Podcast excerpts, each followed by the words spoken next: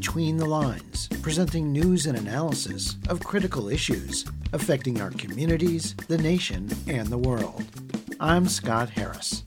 This week we present Ben Anderson of the Children's Defense Fund, who assesses the importance of the expansion of the child tax credit in the American Rescue Plan and the fight now underway to make that expansion permanent. Philip Gregory, co lead counsel in the Our Children's Trust lawsuit, who talks about a new strategy in the case that seeks to hold lawmakers accountable for the harm caused by climate change to young people and future generations. And Tim Judson, Executive Director of the Nuclear Information and Resource Service, who examines the current status of the Fukushima nuclear disaster on the 10th anniversary of the earthquake and tsunami that struck Japan in March 2011. But first, we begin with a summary of some of the week's underreported news stories. In late February, China's Communist Party launched a major anti corruption purge of its domestic security services. State controlled media have described it as the most far reaching campaign since the late 1990s within the domestic security system, which includes the police, the secret police, the judiciary, and prisons. When Xi Jinping came into power in 2012, he launched a tough anti corruption crusade, resulting in hundreds of thousands of officials being punished. One of those targeted was Zhou Yongkang, who had overseen the entire law enforcement apparatus.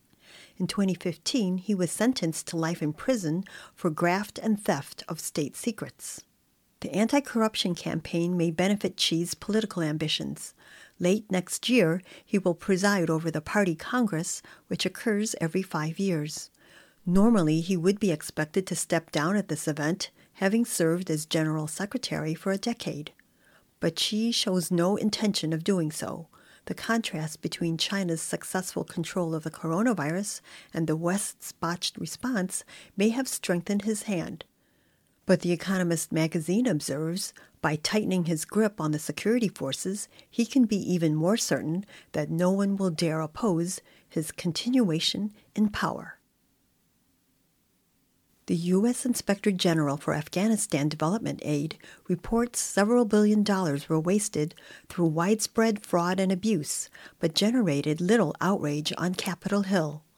Included was $549 million for 20 Italian made cargo planes that did not work and were eventually sold for scrap.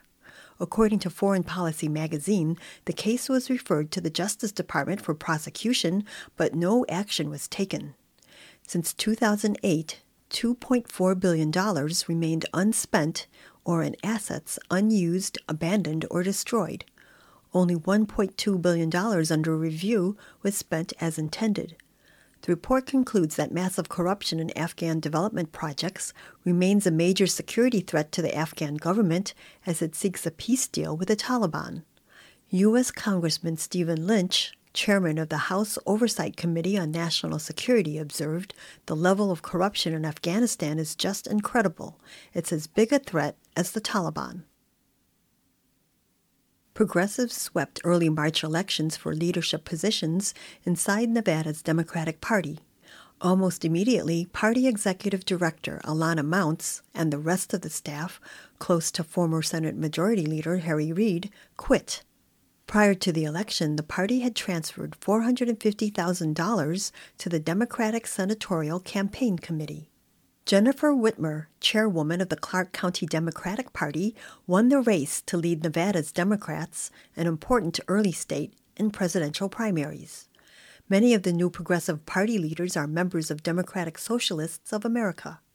The dispute between progressives and Harry Reid loyalists goes back to the 2016 primary when Reid backed Hillary Clinton in a fight with Bernie Sanders to win the Nevada caucus.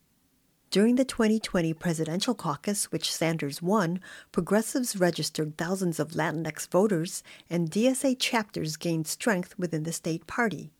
But instead of finding a way to work with the progressive newcomers, the Reid machine is setting up an independent political apparatus that will now compete with the state party for funding and influence. This week's news summary was compiled by Bob Nixon. For Between the Lines, I'm Anna Manzo.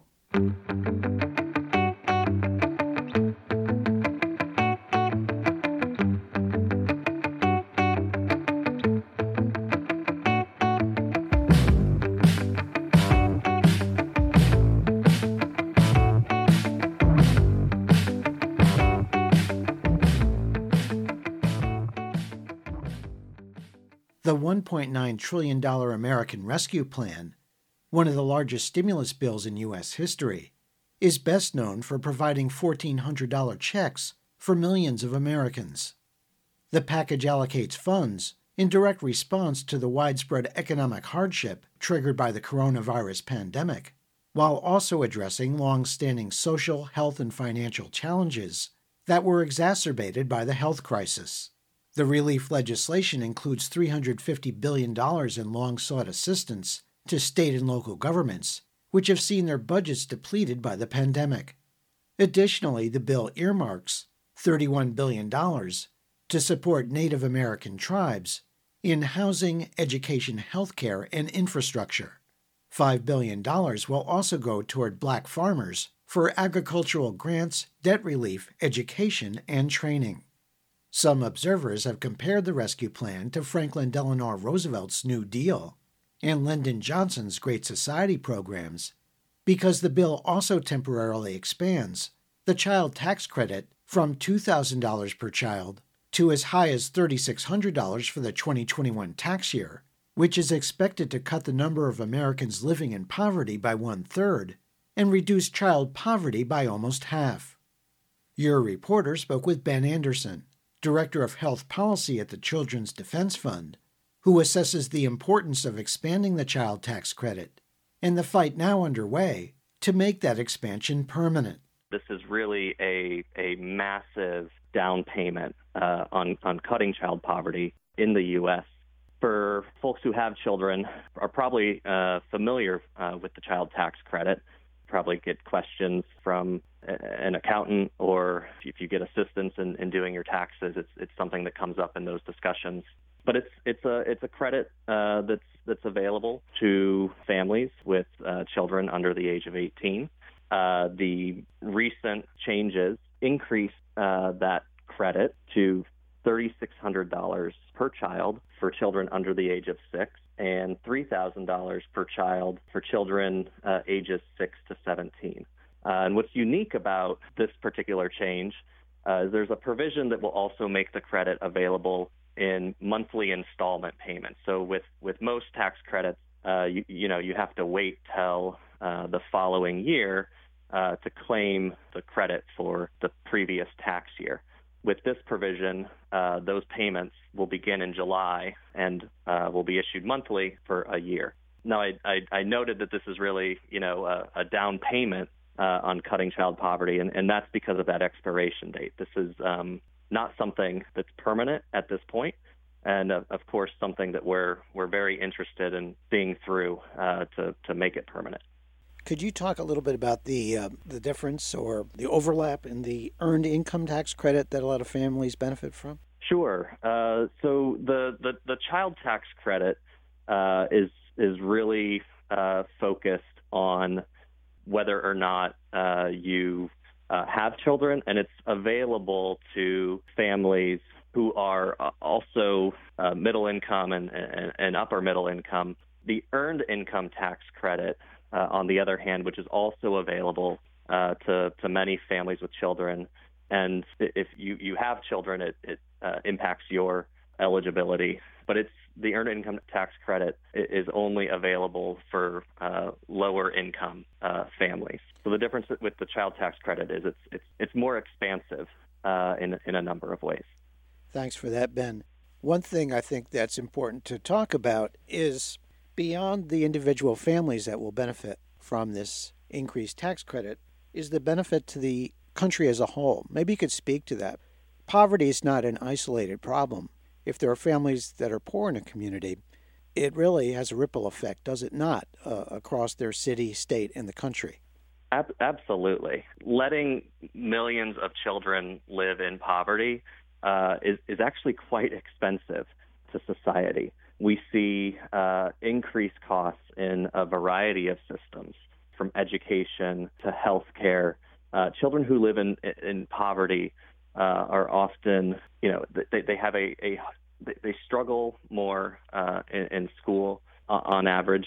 They sometimes will struggle to, to get into college, uh, less likely to succeed uh, later in life. And all of these things come with a cost that really adds up. You know, those costs can be avoided and completely offset by alleviating the problem, um, by alleviating uh, the issue of, of child poverty from the beginning. There's really now a growing coalition of groups in the federal legislature and across the country that want to make the, the expansion of the child tax credit permanent, not just one year. And there's a lot of folks who believe once this tax credit's in place, it's going to be hard to remove. But we know there are a lot of conservative politicians, Republicans in Congress that uh, have always opposed these types of programs. Yes, that's that's right. You know, I I, th- I think it's unfortunate that that an issue like child poverty can sometimes have a tendency to uh, to become partisan because it's it's not a partisan issue, right? There are poor kids in blue states and red states alike, and uh, the impacts are are just the same. What is your organization doing to organize support to make these child tax credit changes permanent? I imagine there's a larger coalition that's also at work right now to try and make those changes permanent. Yes, that's right. Uh, you know, we, we have partners uh, in D.C. Uh, as well as uh, states across the country that are, are focused on these issues. We focus on raising up the the, the stories and the the needs of uh, children who uh, are impacted by these these issues every day. So we talk to anybody and, and everyone anybody who will listen to us about it and organize folks who are interested to, you know, make their voices heard on the issue, reach out to their uh, elected officials, tell them, um, you know, this this is something that absolutely needs to be continued uh, and and should not expire. And so, uh, I expect that you'll hear more from us uh, on that issue in the coming months. That was Ben Anderson, Director of Health Policy at the Children's Defense Fund. Learn more about the campaign underway to make the expansion of the child tax credit permanent by visiting our Between the Lines website at btlonline.org. In 2015, attorneys for Our Children's Trust filed a lawsuit in federal court on behalf of 21 youth plaintiffs, then 9 to 18 years old. The landmark Juliana v. United States case sought a ruling that would require the federal government to design and implement a climate recovery plan, among other issues. The case bounced back and forth from the district level to the appellate court, and then to the U.S. Supreme Court, which sent it back to the Ninth District Court of Appeals. An unfavorable ruling there in 2020 caused the attorneys and youth plaintiffs to come up with a different strategy. Attorneys in the case against the federal government filed a motion to amend the original complaint seeking a ruling that the nation's fossil fuel based energy system is unconstitutional. Lawyers representing the plaintiffs, now ages 13 to 24, said such a court finding would hold current and future lawmakers accountable for protecting the rights of youth. Between the Lines Melinda Tuhus spoke with Philip Gregory, co lead counsel on the case with Our Children's Trust. Here he talks about the latest developments in the case and his hopes for a speedy resolution. When we filed our original complaint back in 2015, part of what we requested was for the court to order the government to develop and implement a climate recovery plan based on the scientific evidence. Now, that wasn't the only relief we requested. We requested a lot of other things. But that was one thing that we requested that the court do. Now let's fast forward to January of 2020 when we received our opinion from the Federal Court of Appeals in the Ninth Circuit. And that opinion said we, the plaintiffs, had proven that these youth plaintiffs were injured. And we had also shown that the injury, based on the evidence, was caused by the federal government. So we showed injury and we showed causation. But then the Ninth Circuit panel, rather than focus on all the relief we requested, it focused on our request for this plan and only focused on our request for this plan.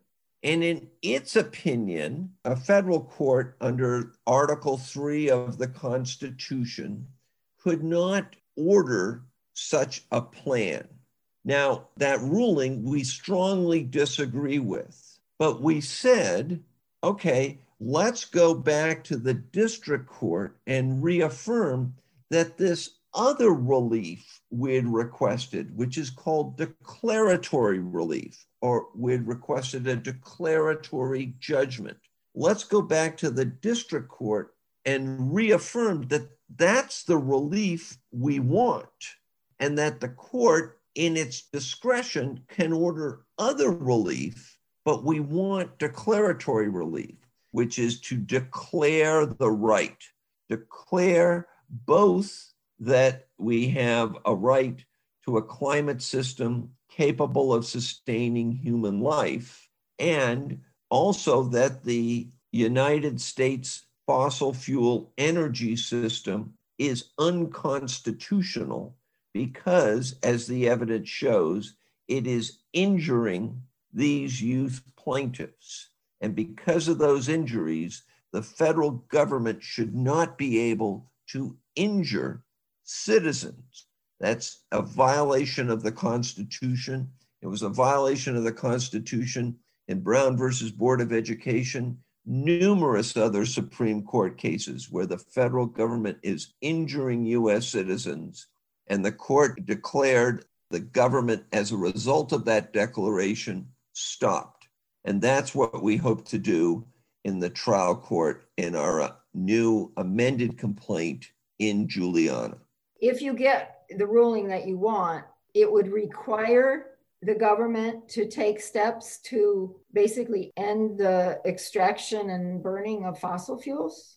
The short answer is yes. The longer answer is what's going on is the government is harming citizens, and we want a ruling that that conduct is unconstitutional and that the president's various departments and agencies would not knowingly engaged in unconstitutional conduct. So it's very important to get that declaratory judgment. And we believe the Biden administration would honor such a judicial declaration by, by Judge Aiken.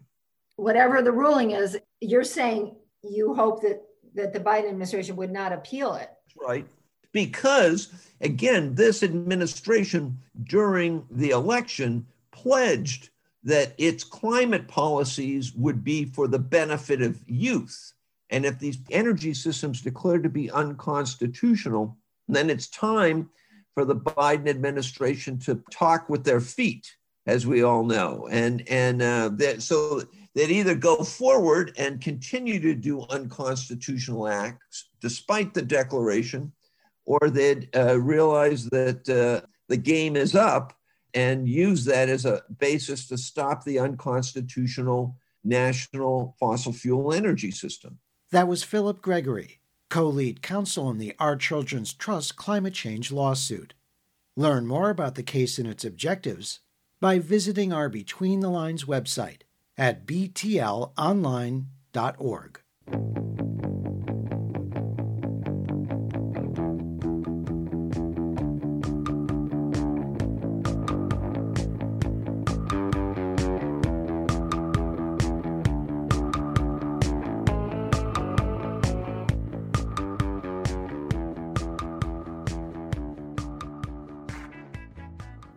Japan recently marked the 10th anniversary of the devastating earthquake and tsunami that struck the nation's northeast coast on March 11, 2011, which destroyed towns and villages and caused the triple meltdown of the Fukushima Daiichi nuclear plant. More than 18,000 people died, and nearly half a million were displaced. Ten years later, more than 40,000 people are still unable to return home, most of them from the area around Fukushima, where high levels of radiation still pose a hazard to human health. The work to decommission the wrecked Fukushima plant includes solving the problem of disposing of millions of gallons of radioactive contaminated water and recovering and safely isolating molten nuclear fuel and waste. According to some estimates, it may take up to another 30 to 60 years to fully decommission the plant. Your reporter spoke with Tim Judson, Executive Director of the Nuclear Information and Resource Service, who examines the current status of the Fukushima nuclear disaster cleanup and the future of the nuclear industry around the world and in the U.S. The proper way to think about, about this is not that it's the 10th anniversary of the Fukushima nuclear disaster happening is essentially sort of the, the 10th anniversary of, of that disaster starting, because the reality is that the Fukushima disaster is still ongoing. And you know, to this day, there's still uh, over 100 tons of contaminated water flowing through that reactor site, um, you know, and, and into the environment every day and, um, and and they're still struggling to be able to even contain the release of radiation uh, from these three melted down nuclear reactors. And what about the region in terms of radiation that's affected the environment there as well as human health? What do we know about mm-hmm. that? And of course, that question has a lot to do with the transparency of the Japanese government and TEPCO, the operators of Fukushima.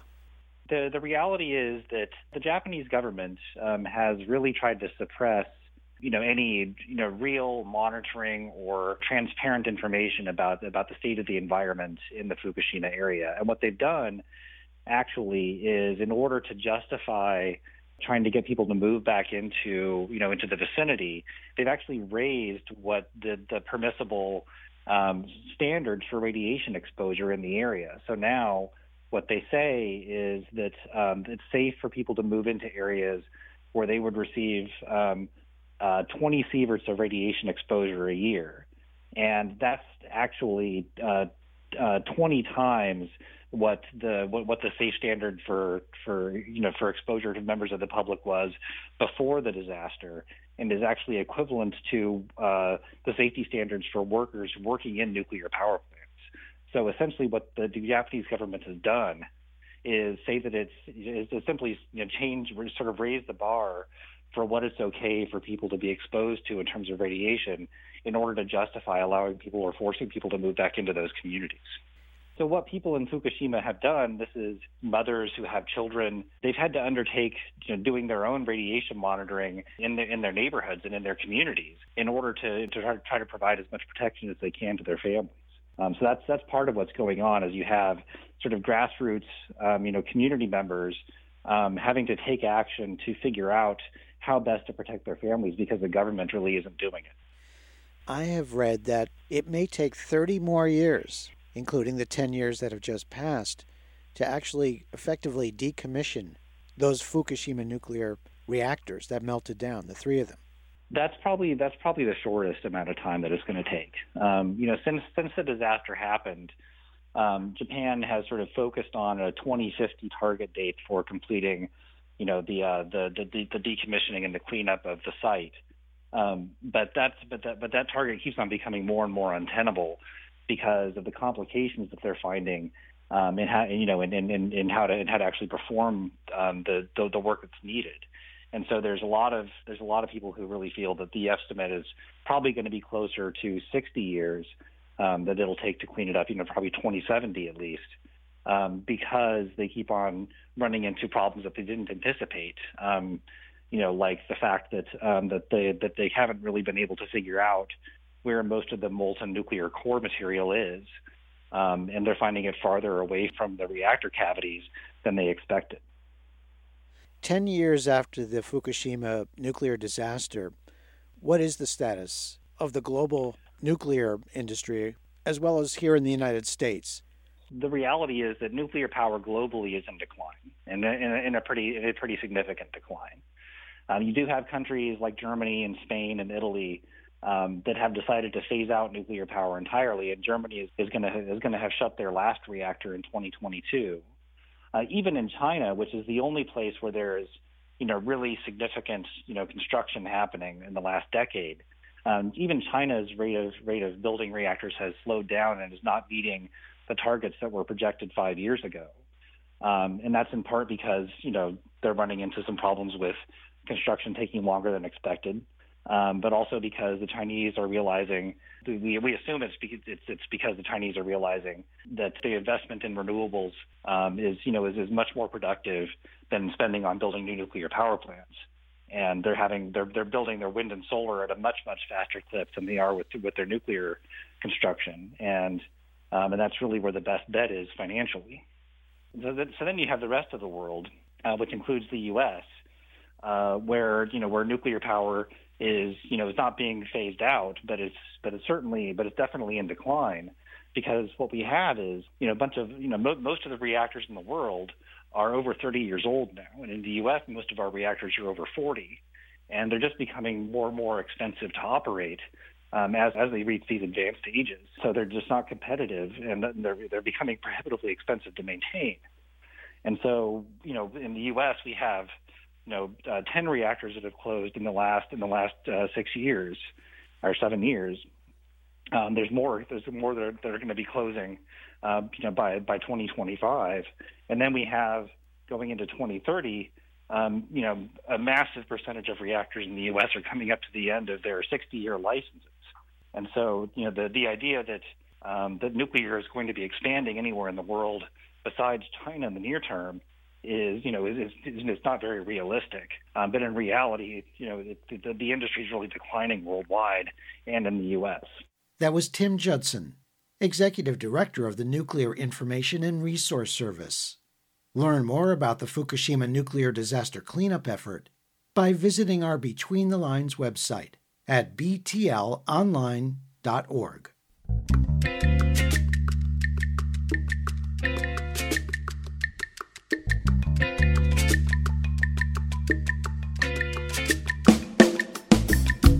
You've been listening to Between the Lines, a weekly program presenting news and analysis of critical issues affecting our communities, the nation, and the world. Between the Lines is produced and distributed by Squeaky Wheel Productions.